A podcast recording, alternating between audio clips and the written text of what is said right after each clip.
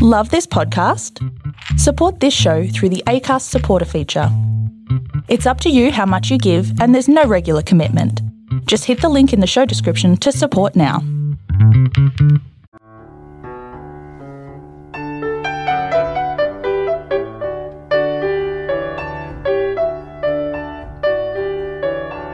Back to School, a short story written and narrated by Robert Fairhead from the Tall and True Writers website.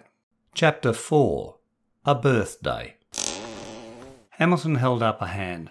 You mean to tell me, Edwards, you dreamed about your home, the house where you live with your parents? The boy shook his head. No, sir, it wasn't like that. I've never seen this house before, but in my dream I knew it was mine. And I'm not married, sir, and I don't have any kids. Hamilton couldn't stop a corner of his lips from lifting into a half smile.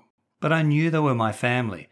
I recognized my wife, my daughters, and my sons. And my oldest son, sir, well, he was the same age as me. Not as old as I was in my dream, but as I am now. And I. Charlie struggled to find the words.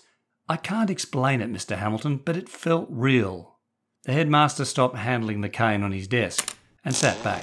Go on, Edwards. Carry on with your tale. Once again, scenes replayed through Charlie's head as he continued the recount of his dream. This time he felt a little more confident heavy handed Hamilton might believe him. Charlie sat with the family, his family, around a dining table, eating roast lamb and potatoes. They were all there, except for his 16 year old son. He ate his dinner, sitting on the sofa, watching the TV. There was a babble of conversation at the dining table, mainly from his daughters, talking over each other but none of it made any sense to Charlie. It was as if they were speaking in tongues. The main meal ended, the weary looking woman, his wife, collected the dinner plates, and Charlie's daughters helped her carry them into the kitchen. His 14 year old son joined his older brother on the sofa, and Charlie was left sitting by himself at the table. The dread he'd carried from the van into the house had made him feel nauseous during dinner, and suddenly Charlie realized why. He had bad news for the family. That afternoon, Charlie had lost his job with the building firm. He was unemployed. Again. A birthday cake with candles appeared. Charlie tried counting the candles, but there were so many burning brightly that he didn't have time to finish before his daughters were helping blow them out, covering the table in smoke. Charlie's weary looking wife summoned his sons from the sofa, and discordant voices sang, Happy birthday. Charlie looked around the table at his family's faces and his eyes locked with his 16 year old son's. The boy glared at him with undisguised loathing. Charlie knew why. His son wanted to leave school but needed his father's permission, and Charlie would not give it to him. There was a silver knife in Charlie's hand, and his younger daughter mentioned making a wish. As he cut into the cake, Charlie closed his eyes and whispered to himself, I wish I'd known what I know now as an unemployed husband and father back when I was the same age as my son, when I was still at school and life wasn't a bad dream. When Charlie opened his eyes, the birthday cake, dining table, and house, and his family had disappeared. He was back in his old bed, in his bedroom, living with his parents, and he was a 16 year old boy again. Hi, I'm Robert Fairhead from Tall and True Short Reads and the Tall and True Writers website.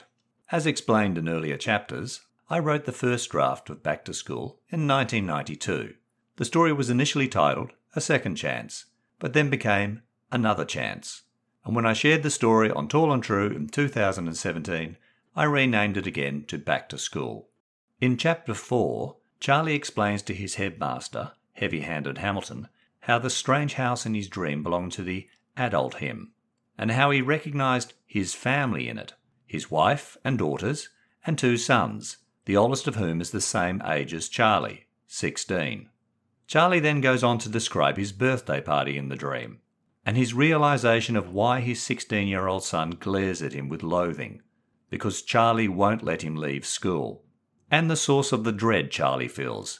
He's lost his job and is unemployed again. At his daughter's urging, Charlie makes a wish when he cuts his birthday cake, something perhaps we've all wished once or twice in our adult lives. I wish I'd known what I know now as an unemployed husband and father, back when I was the same age as my son, when I was still at school and life wasn't a bad dream. Charlie opens his eyes after making the wish, and finds he's 16 again.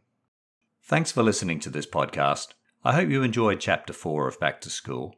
You can read this and all my short stories, blog posts, and other writing at tallandtrue.com. Chapter 5, 16 again, will be released shortly. Hamilton leaned back, tapping the tips of his fingers together in contemplation. An interesting dream, Edwards. What do you make of it? Charlie shifted nervously from leg to leg. Well, sir, I've been giving it a lot of thought since last night, and, and I think it was a premonition. In the meantime, check your podcast feed for earlier chapters and other self contained short story episodes of Tall and True short reads. And follow or subscribe to the podcast and rate and review it via your favourite listening app. And please tell your family and friends about Tall and True short reads and the Tall and True Writers website.